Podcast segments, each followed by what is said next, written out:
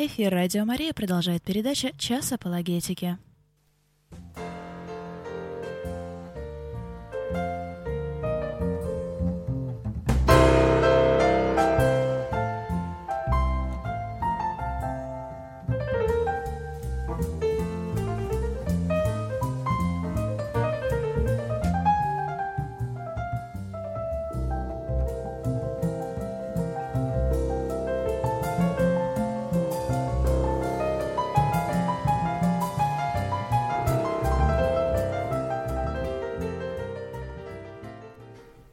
Добрый день, дорогие друзья. В прямом эфире Радио Мария передача «Час апологетики», которую ведут сотрудники Центра апологетических исследований. Сегодня в студии сотрудник Центра Дмитрий Розет. Вы слушаете передачу из архива Радио Мария. А сегодня э, у меня нет гостей в студии. Мы поговорим о тех вопросах, которые пришли на адрес нашего центра, нашей передачи. Напоминаю вам о том, что э, наш центр запустил свои собственные программы на канале Центра апологетических исследований в YouTube. Э, там также просто нас найти по названию Центр апологетических исследований. Каждый вторник в 7 часов вечера э, выходит наша видеопрограмма под названием «Аргумент». Чаще всего мы приглашаем какого-то интересного человека, с которым говорим об апологетике, о проблемах, стоящих перед церковью, о том, как благовествовать людям инаковерующим – и в следующий вторник, если а, Господу будет угодно и мы живы будем, у нас в гостях будет пастор а, лютеранской церкви Дмитрий Петров, а, настоятель церкви Святого Михаила. Это очень интересный человек, писатель, и я думаю, что разговор получится очень интересный. Вчера вечером гостей в нашей студии не было, поэтому мы рассматривали Э, более подробно тему, которая называется соло-скриптура. А, если вам интересно а, поговорить об этом или послушать об этом, то на а, нашем канале в YouTube сохраняются записи всех предыдущих передач, и вы можете легко их посмотреть и в комментах оставить свои вопросы или комментарии, если у вас они есть. А сегодня мы с вами пообщаемся о вопросах, которые Э, пришли в наш адрес. Среди них есть довольно длинный, например, вопрос, который прислал нам Игорь. Э, он спрашивает, Здравствуйте, сотрудники ЦАИ, то есть Центра апологических исследований, говорил с одним человеком. Он утверждал, что любые мировоззрения, политические системы и религии действуют по одной схеме. Э, первое – собирают овец, второе – строят овец, третье – стригут овец. Не знаю, имел ли он в виду деньги или подчинение людей – Хотя этот человек имеет предвзятое мнение о церкви, считает, что христианство а, в скобках католицизм агрессивный так же, как ислам, хотя он огнем и мечом не распространялся. О православных священниках он вообще неприлично отзывается и считает, что главное жить по-человечески и относиться к людям так же. А еще некоторые любят козырять возрастом, вот доживешь до 60, и тогда скажешь, а пока запиши куда-нибудь мои слова.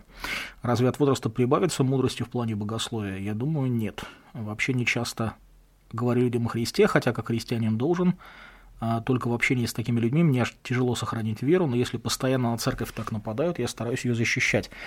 Вопрос, стоит ли вообще говорить с такими людьми, и как вы можете ответить на подобное обвинение христиан, что они действуют по этой схеме, и почему люди любят указывать на свой возраст как знак того, что они правы. Простите за такой большой текст, но буду благодарен за ответ, в общем, как и всегда. Ну, этот э, вопрос, конечно, э, косвенно относится к апологетике, э, которой мы занимаемся обычно, то есть к защите христианского учения. Здесь скорее речь идет о репутации христианской церкви, но этот вопрос на самом деле возникает достаточно часто в общении с людьми. А, и чаще всего, когда я общаюсь с людьми, мне задают такие вопросы, у меня возникает сильное подозрение, что человек на самом деле говорит чужих слов, то есть вряд ли он сам подвергся каким-то серьезным злоупотреблением со стороны церкви, а если подвергся, то обычно это какие-то э, частные моменты, то есть он столкнулся с неким э, человеком верующим, который его обманул или каким-то образом злоупотребил его доверием, такие вещи бывают, но распространять свое негативное мнение о каких-то отдельных случаях на все, это, ну, по меньшей мере, логическая ошибка. Я не думаю, что такое объяснение кого-то успокоить или заставить поменять мнение, но это правда. На самом деле это неоправданное обобщение, когда мы берем какой-то отдельный частный элемент и выдаем его за целое. А, но, э, опять же, если мы посмотрим просто на мир вокруг нас, то увидим, что есть вокруг э, очень много проблем в самых разных э, сферах нашей деятельности.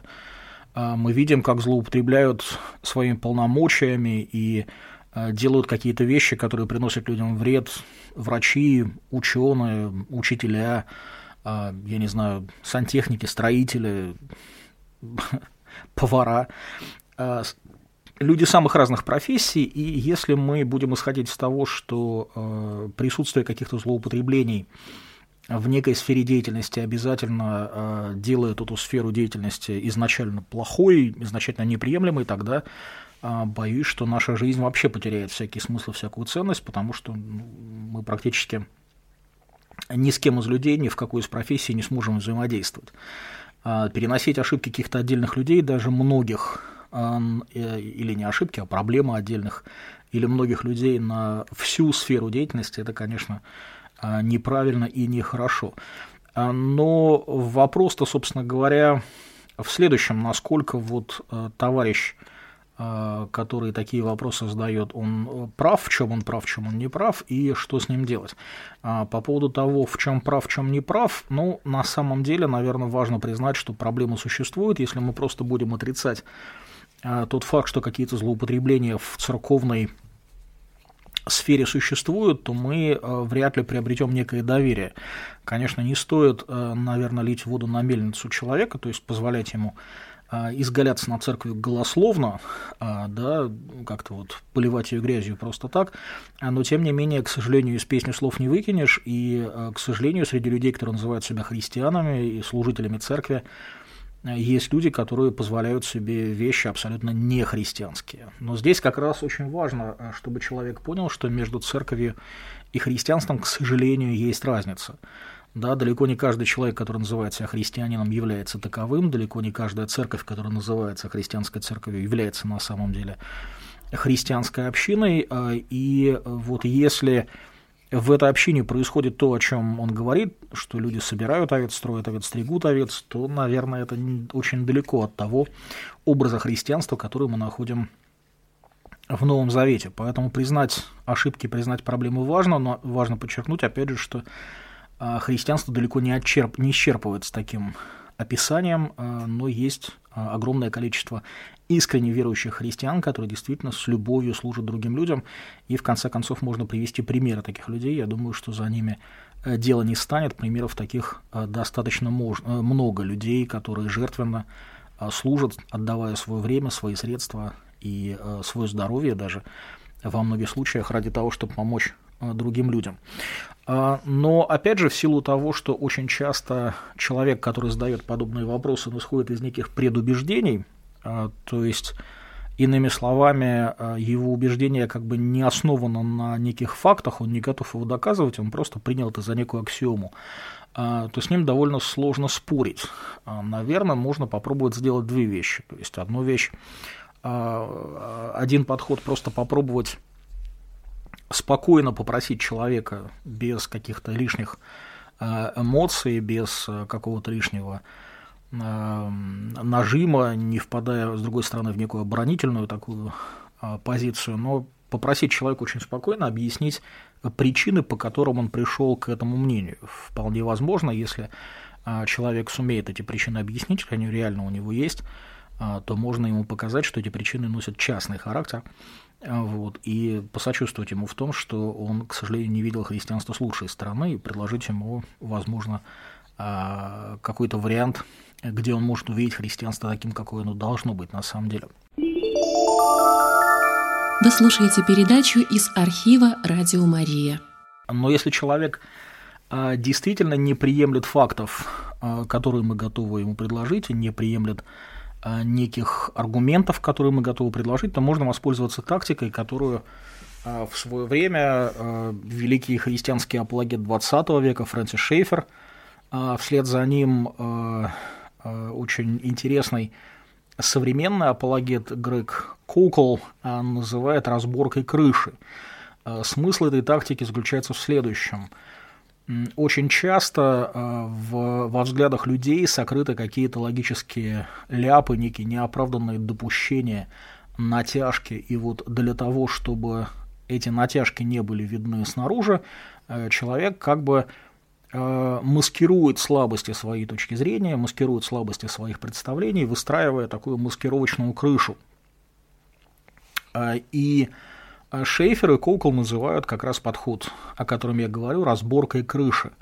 Э, то есть нам необходимо как бы взорвать представление человека изнутри, иначе говоря, попробовать помочь ему самому увидеть слабые стороны своих убеждений, потому что Э, человек по своей природе, э, как говорят нам психологи, особенно психологи э, он очень с трудом выдерживает обвинение в том, что его взгляды непоследовательны. То есть мало кто из людей настолько углубился в постмодернизм, что некая внутренняя логика для него совершенно не важна. То есть обвинение в противоречиях человеку достаточно больно слышать, а, и поэтому, когда мы, если нам удастся показать, что в взглядах человека есть некие пробелы, некоторые неоправданные допущения, логические противоречия, то есть всегда возможность, что он либо пересмотрит свою точку зрения, либо, по крайней мере, будет открыт, открыт к тому, чтобы услышать нас. И э, метод, который зачастую предлагают для вот такого подхода, условно называемого разборкой крыши, а, выглядит следующим образом. Мы предлагаем человеку э, принять э, на минуту э, его точку зрения, его взгляды за правду и попробовать посмотреть на некую реальность, на некие реальную, на некие реальные дела, на некие реальные факты, которые есть вокруг нас, и посмотреть, насколько его точка зрения совпадает с реальной действительностью и э, посмотреть на то, насколько его точка зрения внутренне логична.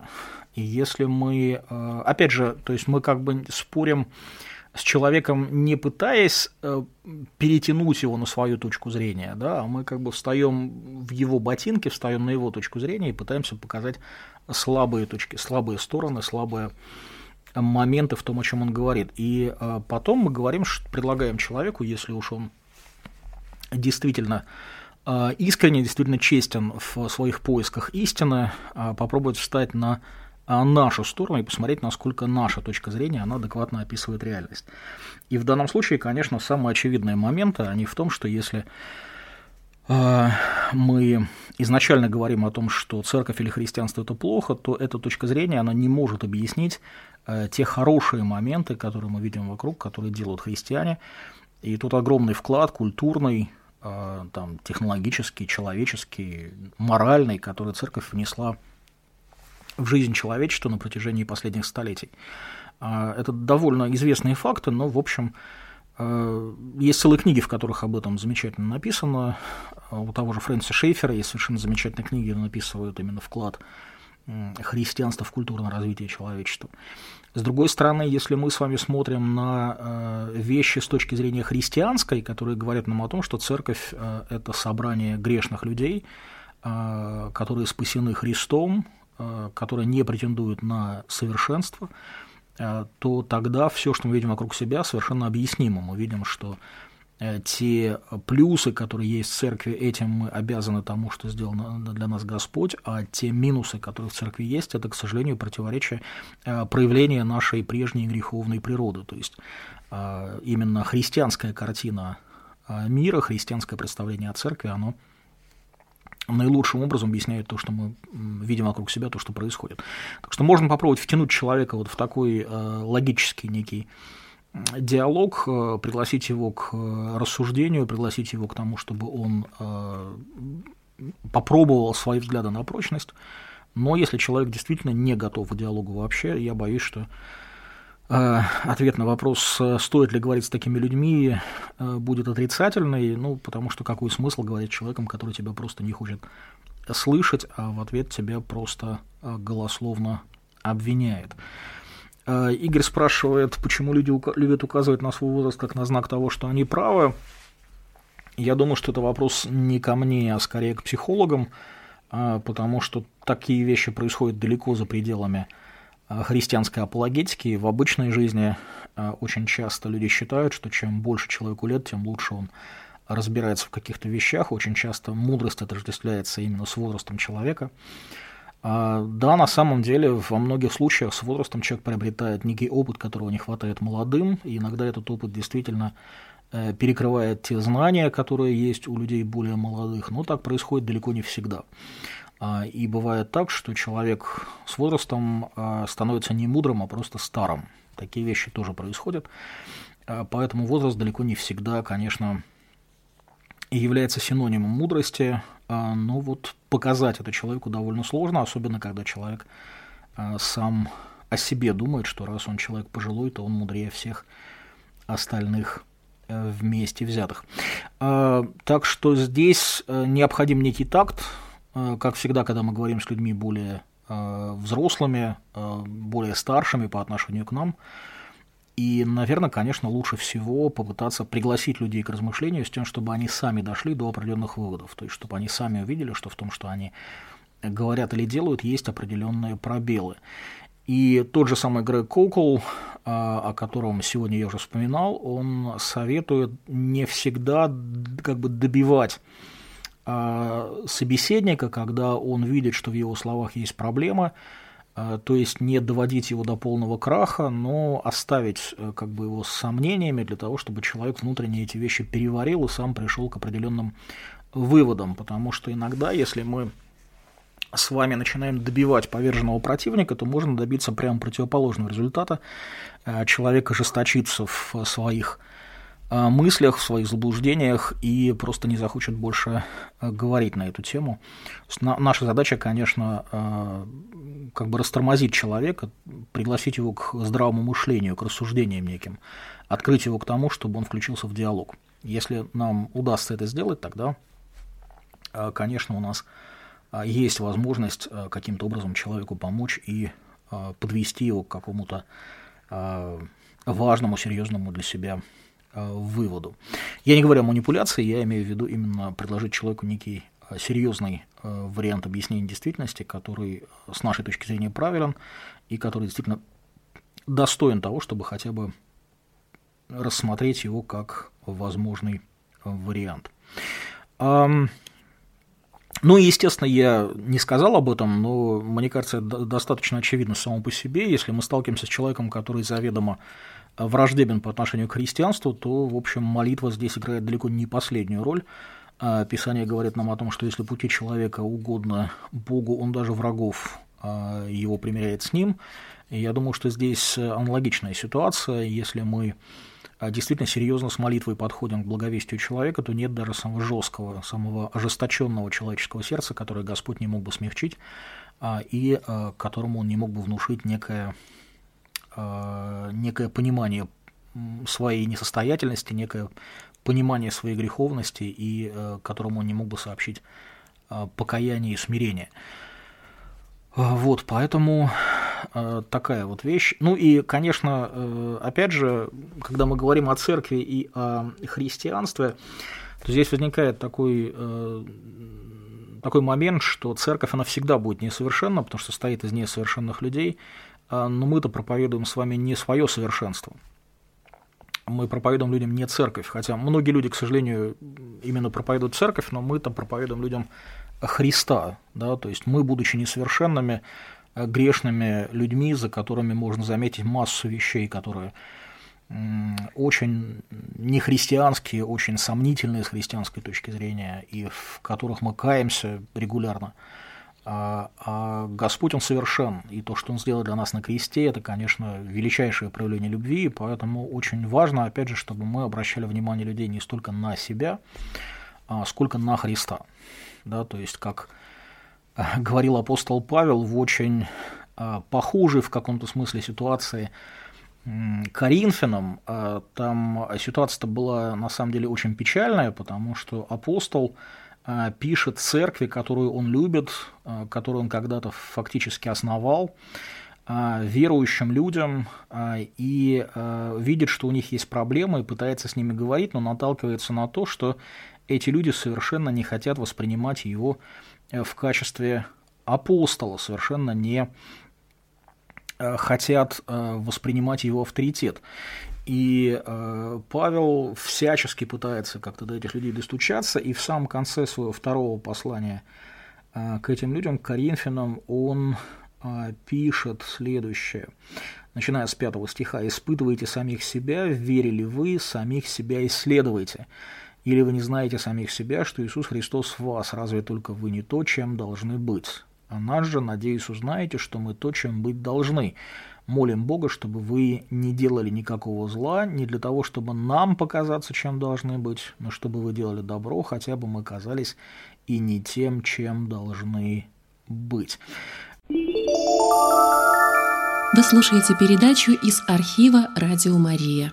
Ну, и, иными словами, такая замечательная э, мысль, которую, мне кажется, очень часто важно людям говорить. Не так важно, кто мы такие, даже если мы неправы, если мы ошибаемся, но важно, что Христос действительно жил, действительно умер, действительно искупил ваши грехи. Если вы не уверуете в это, вы погибнете. Это никак не зависит от а, моего качества как человека, от даже качества церкви. И церковь может действительно переживать некую, некие тяжелые времена, быть такой духовной руиной, но тем не менее истину о спасении в Христе отменить не может никто, это объективный факт. А, и человеку важно поверить именно в это. Ну, конечно, вопрос об отношениях с церковью, он тоже важен, а, но это такой момент уже второго уровня, потому что в отношениях с церковью определенных можно пребывать тогда, когда вы верите во Христа. А вера во Христа, на самом по себе меняет очень сильно многое, в том числе отношение к людям, которые грешат. Да, как пишет апостол, вы сильные должны сносить немощи бессильных, не себе только угождать. Так что вера во Христа, она меняет очень многое, меняет взгляд на многие важные вещи. И поэтому, еще раз повторюсь, конечно, очень важно, говоря с человеком, который находится в таком антиклерикальном э, бунте, да, противлении, конечно, очень важно обращать внимание на Христа, то есть спорить не о том, насколько мы хорошие, а напоминать человеку о том, насколько важно вера во Христа и насколько много Христос для него сделал. Напомню, что мы общаемся в прямом эфире. Наш телефон 318-3303, код Петербурга 812, телефон для смс-сообщений плюс 7999 209 1053. Если у вас есть какие-то вопросы, то, пожалуйста, звоните, пишите, задавайте, и в оставшееся у нас небольшое время, 14 минут, я постараюсь на ваши вопросы ответить, насколько это возможно. Не откладывайте, пожалуйста, вопросы на последнюю минуту, чтобы у нас осталось время пообщаться. А, Валентина спрашивает, здравствуйте, считаете ли вы экуменизм а, планом мирового правительства объединить все религии в одну, как систему антихриста? А также интересует вопрос о том, что в большинстве христианских колледжах этому не учат, учат о иллюминатах, масонов и других тайных сообществах, но не учат об иезуитах, которые являются агентами мирового правительства, которое их цель проникнуть во все общины. Ну, справедливости ради, немножко а, не совсем понятен сам язык, которым написано, хотя общая мысль а, понятна.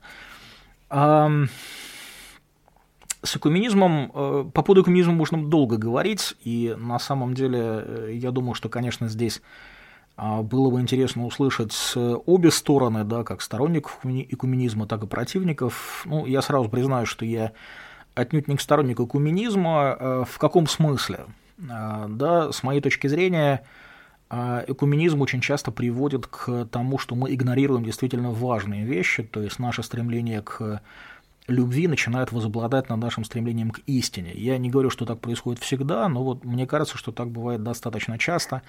А, и именно поэтому экуменизм иногда выходит за рамки христианские, и появляется такой феномен межрелигиозного экуменизма, когда люди пытаются объединить между собой христианство и ислам, христианство и иудаизм, и э, христианство и буддизм, и еще какие-то моменты, на мой взгляд, совершенно несовместимые. А, и, э, на мой взгляд, конечно, э, предпочтительнее то, что я бы назвал диалогом. Мы с вами исходим из того, что у всех христиан есть одно и то же Писание. Да, у нас с вами есть один и тот же Бог, у нас с вами есть одни и те же основы христианской веры, которые содержались в решениях Вселенских соборов. То есть у нас есть достаточно хорошая база для а, диалога. Тот факт, что сегодня существуют тысячи христианских конфессий, это, конечно, позор. А для христианства это огромная беда, и так быть не должно. Господь не создавал тысячи церквей, Он создавал одну церковь. И многих истин быть не может. Элементарные э, законы логики, в том числе закон противоречия, э, говорят нам о том, что взаимоисключающие утверждения не могут быть истинными. Да, то есть, но не могут одновременно быть истинными людьми, которые, люди, которые верят в э, крещение детей, люди, которые не верят в крещение детей, люди, которые верят в объективную деятельность таинств, люди, которые верят, что таинство это просто некие человеческие символы исповедания нашей веры, люди, которые верят в апостольскую преемственность, люди, которые в нее не верят. То есть эти вещи не могут быть одновременно истинными, а церковь ведь столб утверждения истины, да, то есть мы не можем позволить себе быть столпом утверждением лжи, даже в малейших деталях. Поэтому, конечно, каждый христианин должен искать вот а, ту единственную церковь, которую, как Господь сказал, обещал, а, она сохранится на земле, и врата ада не одолеют ее. То учение, которое создал Господь, я верю, что оно на земле существует, мы должны его найти, и поэтому задача наша не а, вычислять нечто среднее, да, то есть не находить какое-то учение, которое было бы одинаково приемлемо для всех христиан, но возвращаться обратно к Писанию, да, то есть искать то учение, которое наилучшим образом соответствовало бы тому учению, которое апостолы однажды записали на бумаге. И, ну, не на бумаге, конечно, в то время, но я думаю, вы понимаете, о чем я говорю. И э, в свое время э, кто-то из реформатов, может быть, это был Карл Барт, хотя я могу ошибиться, выдвинул принцип, который в надлежащем понимании э, вполне адекватен. Я думаю, что с ним согласятся э, очень многие христиане, по крайней мере, э, протестанты, евангельские христиане, что реформированная церковь должна постоянно реформировать себя по Слову Божьему. Под реформацией имеется в виду не изобретение чего-то нового, а наоборот возвращение к старому, то есть возвращение к тому, что той истине, которую мы каким-то образом исказили.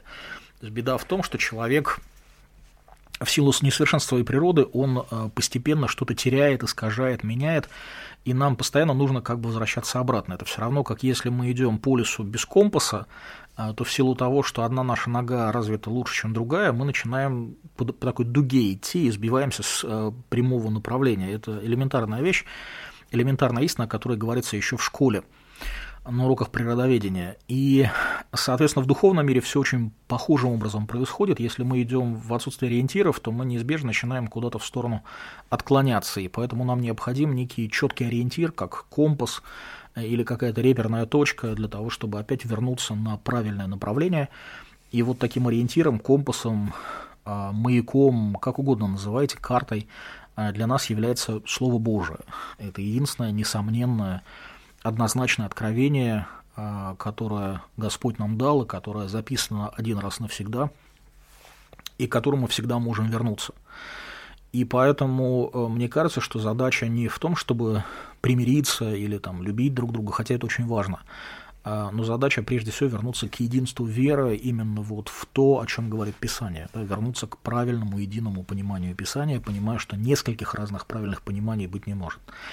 А это вот что касается отношения к экуменизму, но я не считаю, что экуменизм это некий план мирового правительства, которое э, хочет объединить религии в одно. Во-первых, я не верю в мировое правительство, а в иллюминатов и во всякие прочие байки.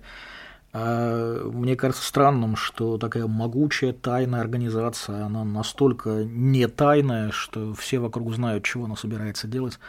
А, и до мельчайших подробностей, знают все их тайные знаки, тайные слова и все их планы на 20 лет вперед, если не больше.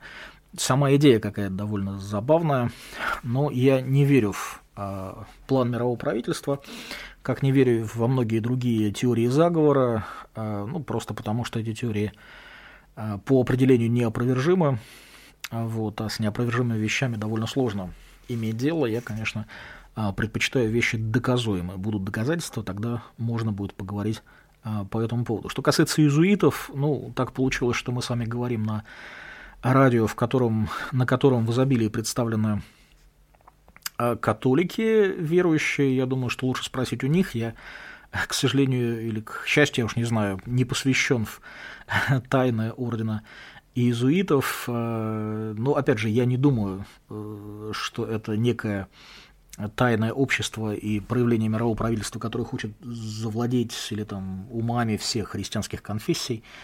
А, ну вот, не думаю я, что это правда. Вот. А, и опять же, вне зависимости от моих э, согласий или несогласий с э, католиками вообще, или там, иезуитами в частности, вот, я думаю, что вся эта теория заговора, конечно, представляет собой совершенно безумную идею, сродни теории плоской Земли или еще каким-то безумным вещам такого же рода. Хотя люди почему-то безумно любят рассуждать на эту тему. Вы слушаете передачу из архива «Радио Мария». Хорошо, даже не знаю, что можно еще по этому поводу сказать. Если у вас есть какие-то вопросы, пожалуйста, звоните и задавайте. Я э, попробую с вашей помощью несколько больше, более подробно ответить. Э, вопрос веры. Приветствую вас миром Божьим. Могли бы подсказать, как и с помощью каких мест Писания можно показать человеку, что не существует реинкарнации души, если человек соглашается, что Библия – это истина. А, ну, на самом деле, если мы с вами Э, тут очень хороший момент, что человек соглашается, что Библия истина. То есть у нас с вами есть некая точка э, отсчета очень хорошая, потому что действительно идея реинкарнации, идея повторного воплощения, она Библии совершенно чужда. И, наверное, самый известный текст, который по этому поводу можно найти, это текст, который мы находим в послании к евреям, и я вот сейчас э, его ищу, вот нашел, это 9 глава послания к евреям, 27 стих, это стих, который обычно приводят э, в качестве аргумента, и здесь написано, как человеком положено однажды умереть, а потом суд, так и Христос, однажды принеся себя в жертву, чтобы поднять грехи многих, во второй раз явится не для очищения греха, а для ожидающего его спасения. То есть, если нужен какой-то один э, конкретный стих, то вот он как раз есть. А, чтобы на него сослаться, человеком положено однажды умереть, а потом суд. И когда мы смотрим на то, в чем заключается суд, мы видим, что это суд либо к осуждению вечному, либо к вечному оправданию, то есть там уже как бы никакого дальнейшего, дальнейшей реинкарнации быть не может. А вообще сама идея христианского спасения, она абсолютно э, противоположна идее реинкарнации, потому что, когда мы говорим о реинкарнации, мы говорим все-таки о том, что человек своими э, делами в земной жизни должен каким-то образом исправить свою карму, то есть некий, некий долг, накопленный в предыдущих жизнях. Э, Писание же говорит нам о том, что своими делами мы спастись никоим образом не можем, да, то есть ни чуть-чуть, ни наполовину, ни почти полностью, в принципе не можем, наши дела своими делами перед Богом не оправдается никакая плоть, и поэтому наша надежда на спасение – это надежда на прощение Богом. Да, и человек, который приходит к Богу с верой, это человек, который э, обретает вечную жизнь. Человек, который приходит к Богу без веры или не приходит к Богу, это человек, который обретает вечную погибель. Верующий во Христа имеет жизнь, а неверующий во Христа не имеет жизни, но гнев Божий пребывает на нем. Верующий во Христа не судится, и на суд не приходит, но уже перешел из смерти в жизнь. А неверующий во Христа уже осужден, потому что не уверовал во имя единородного Сына Божьего. Во всей этой э, библейской схеме сатирологической в учении о спасении ну, просто нет места для э, учения о реинкарнации. Но, тем не менее, если вам интересно копнуть эту идею поглубже, можно заглянуть к нам э, либо на наш основной сайт www.apologetica.ru, либо на сайт наш, который посвящен конкретно идее э, учению э, новой эры, называется он nam, nam, apologetica.ru, и я надеюсь, что вы там найдете ответы на вопросы по поводу реинкарнации. Сейчас мне показывают, что наше время уже истекло, мне придется закругляться. К сожалению, а, сегодня я не услышал вопросов от вас, но надеюсь, что те вопросы, которые смотрели мы с вами здесь, были вам полезны. Присылайте ваши вопросы на адрес центра или на адрес Радио Мария. Я надеюсь, что наш разговор с вами будет более конкретным. В следующий раз, через две недели, я надеюсь, что в нашем эфире будет э, Александр Беляев, с которым мы продолжим разговор о толковании книги Откровения. А на этом я сегодня заканчиваю. Оставайтесь с миром и служите Господу с радостью.